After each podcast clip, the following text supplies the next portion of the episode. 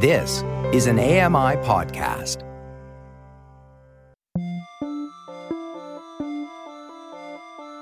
Welcome to Voices of the Walrus on AMI Audio, where professional readers give voice to articles from Canada's best general interest magazine. I'm your host, Roger Ashby. Buildings are made to last. Should they be built to fall? Matt Spears reads Why is Canada tearing down its architectural history? This is an article titled Why is Canada Tearing Down Its Architectural History by J.R. McConvey. In 2013, Marty, a former crack user, took me on a tour of one of Toronto's roughest corners. With the filmmaker Hugh Gibson, who was working with Marty on a documentary about harm reduction, we walked south through Moss Park, past the community housing tower and the Salvation Army men's shelter to the intersection of Sherbourne and Queen Street East. Here, Marty explained, were the shops where you could score, the places you could go to use. Across the street, on the southwest corner slouched an abandoned, old brick building covered in flaking gray and white paint. It was the corner's least noteworthy landmark, inaccessible and therefore of little use to the streetwise. What I didn't know about the building at the time was that my great great grandfather had built it. George J. Foy commissioned the Corman House Hotel in the late 19th century, riding high on the wealth he'd accrued selling liquor and cigars to a puritanical city. Completed in June 1897, the building was later submitted for listing on the city's Heritage Register, where it was described as a representative example of a late 19th century corner hotel, typical of those found at major intersections in Toronto. Its design is highlighted by a beveled corner, the application of classical detailing, and the varied fenestration associated with the late 19th century Renaissance Revival style. The cornice, stepped parapet, and corbelled brickwork are noteworthy architectural features. In recent years, the property has cycled through at least two different proposed redevelopment projects. The current one under review would balance a 31 story mixed use tower on top of the old hotel. Since parts of the building have been deemed to be historical enough to earn heritage consideration, the facade may ultimately be preserved, no matter what monolith rises in its place. There could soon come a day when I'll stand at Queen and Sherbourne and watch as its guts are ripped out to make way for a glass giant that will wear, at street level, the thin mask of the hotel my ancestor created over a century ago. Most old buildings in Canada eventually die. They become unusable, inconvenient, or unsightly and are torn down. We have a history of destroying our history, and this is what Alex Bozikovic, architecture critic at the Globe and Mail, and Montreal based illustrator Raymond Biesinger focus on in their new book, 305 Lost Buildings of Canada. The collection is, literally, a book of facades. Each entry shows the front of a now lost building, rendered in Biesinger's flat, iconic style. Compositions of stark black and white space that evoke the high contrast paintings of an ancient Greek vase, while using detail to suggest, with nothing but line and shape, the depth that existed within these structures. The book's introduction tells us that these are buildings from across the country that are now gone but still have something to say. They are places that mattered. Bozikovic pairs each illustration with a complimentary paragraph about the history and life of the space. It's great fun to pore over Biesinger's illustrations, to find, for instance, the metal bands Venom, Slayer, and Razor gracing the marquee of Montreal's Le Spectrum venue, or the tiny winged wheel atop Hamilton's Mercury Mills textile factory. The book has become a bestseller in Canada, perhaps because of its alluring mix of poster ready nostalgia and latent melancholy. It moves from east to west, with more than a third of its entries clustered in Quebec and Ontario. The oldest building listed, La Maison Arnoux in Quebec City, was 219 years old in 1893 when it was destroyed. The land is now home to unassuming shops and apartments. Many of the lost buildings that Bozikovic and Biesinger document have met similar ends. Shockingly, only nine seem to have been replaced with condos. Several in development will increase that number over time. 24 are now parking lots. The bulk, 193, were built in the 20th century and testify to that century's dreams and downfalls. There are 22 lost theaters and cinemas, 14 restaurants, and two crystal palaces. You can see the ebb and flow of the country by paying close attention to dates. The 1960s apparently loved destruction, wiping out 58 buildings.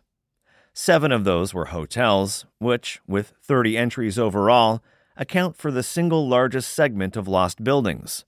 There are natural transients reflected in the number that have disappeared.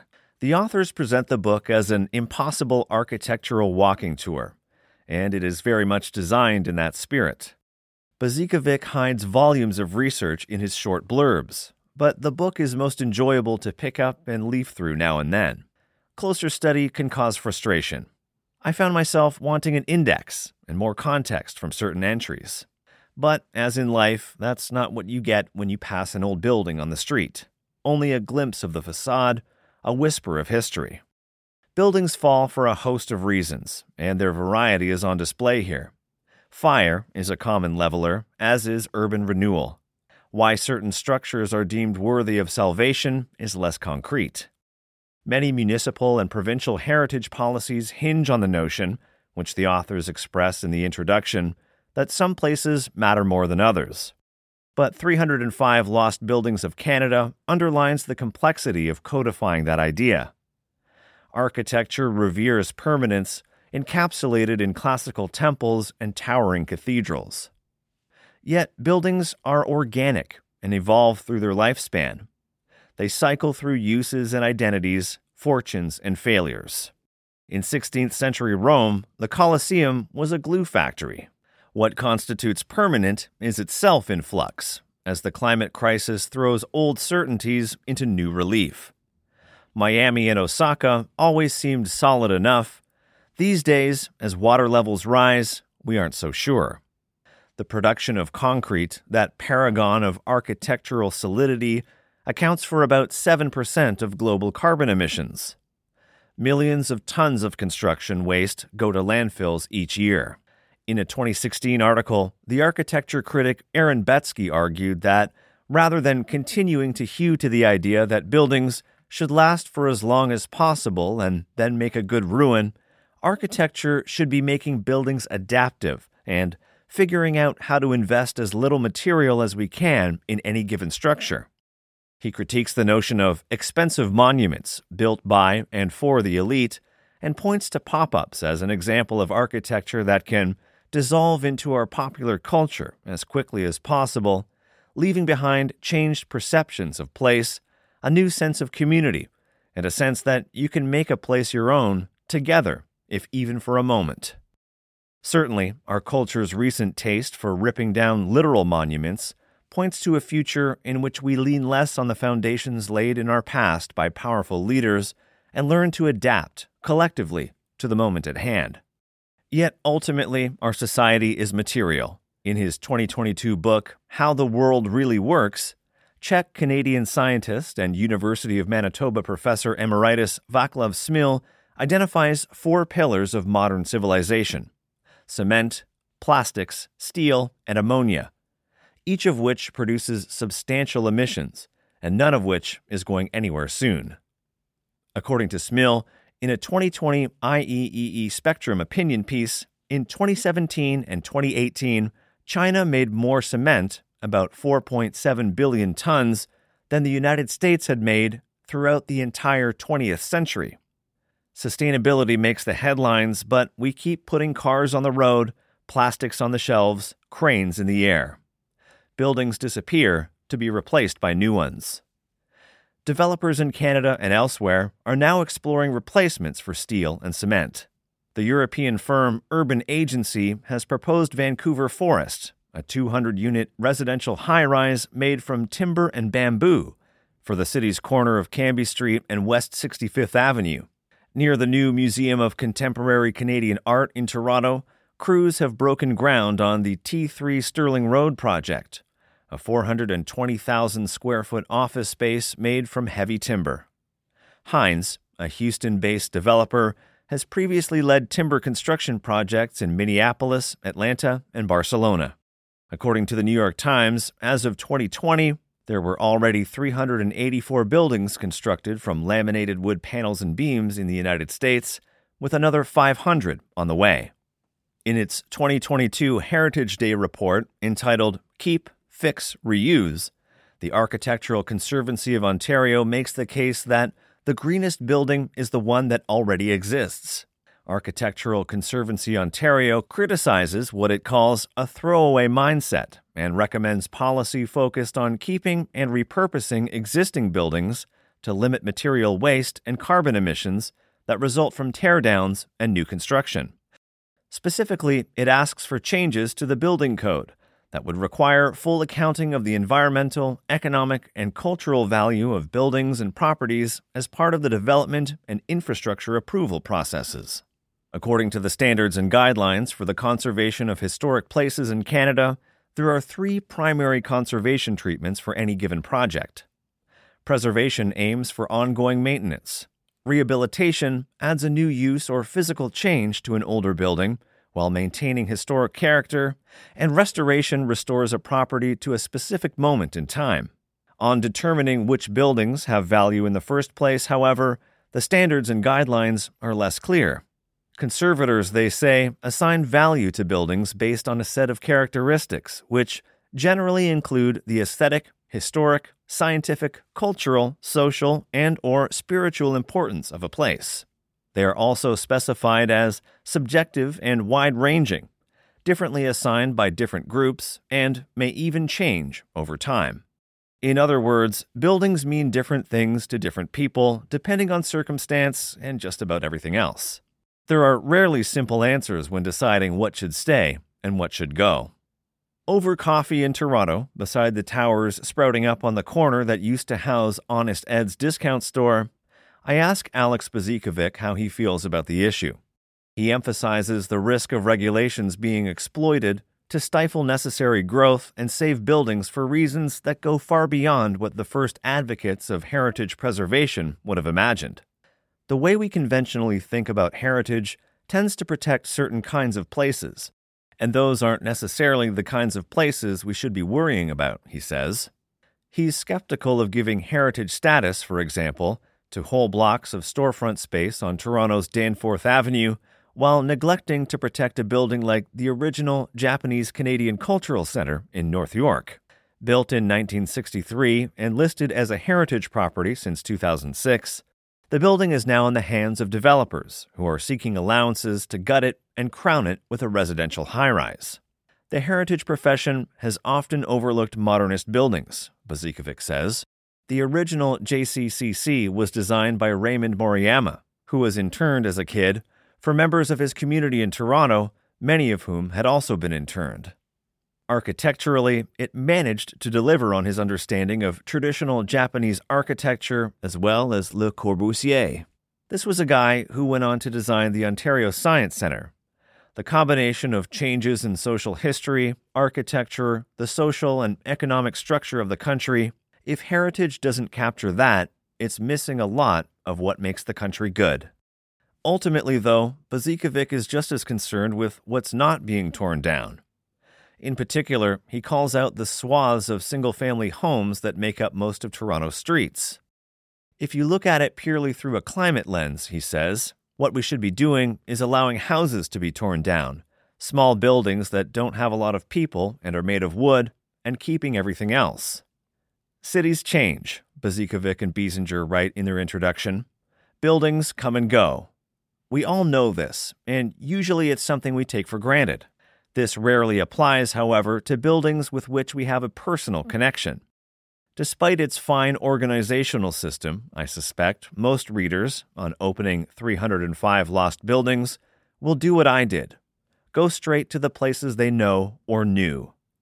My pulse raced on seeing the dueling neon discs of Sam the Record Man and the blocky modernist slabs of Jock Harty Arena in Kingston, Ontario both places that featured heavily in my youth, and both buildings that I have trouble imagining are actually gone. Touring 305 Lost Buildings of Canada is a reminder that, while change is fundamental to cities, we don't necessarily get rid of the bad stuff and keep the good, or vice versa. Gems are leveled to make way for eyesores.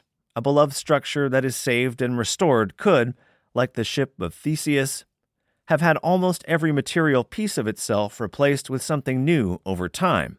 Think of Notre Dame in Paris or Namdaemun Gate in Seoul, both national treasures resurrected from fires, piece by piece. Indeed, the Western notion of architecture, in which 305 Lost Buildings of Canada operates, ignores the many whole systems of building and habitation that existed in North America before colonization. Two entries tidily sum up Canada's awful treatment of Indigenous peoples. The Indians of Canada Pavilion at Expo 67 was designed by white architect J.W. Francis, who also built a residential school to resemble a teepee although it included works by indigenous artists that raised some hard questions about colonialism. And at the Regina Indian Industrial School, Bozikovic writes, one historian estimates 100 children died.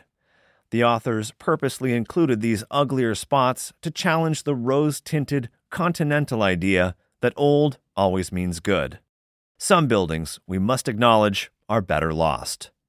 The average lifespan of the structures in 305 lost buildings of Canada is 66.7 years, less than most people's time on Earth. But architecture, unlike other arts, literally creates place. And so it shapes lives and memories around itself. How we remove, memorialize, and remember these places, and what we learn from that process, should be considered as much as what replaces them.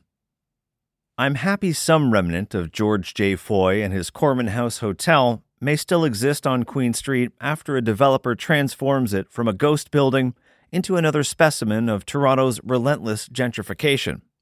But I know that the only truly impossible walk is the one on which nothing changes, and that heritage is not, as we tend to think, only about how to keep things, but also about how to lose them. That was an article titled, Why is Canada Tearing Down Its Architectural History? by J.R. McConvey. You've been listening to Voices of the Walrus on AMI Audio, produced by Don Dickinson, audio engineering by Bill Shackleton and Jacob Shemansky. The manager of AMI Audio is Andy Frank, and I'm your host, Roger Ashby. If you enjoyed this podcast, please consider giving us a rating and review, and subscribe for more.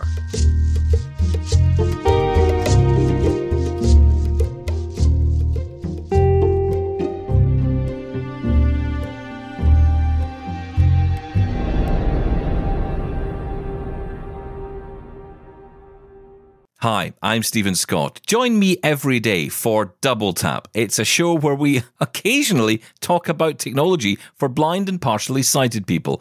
You'll find us wherever you get your podcasts.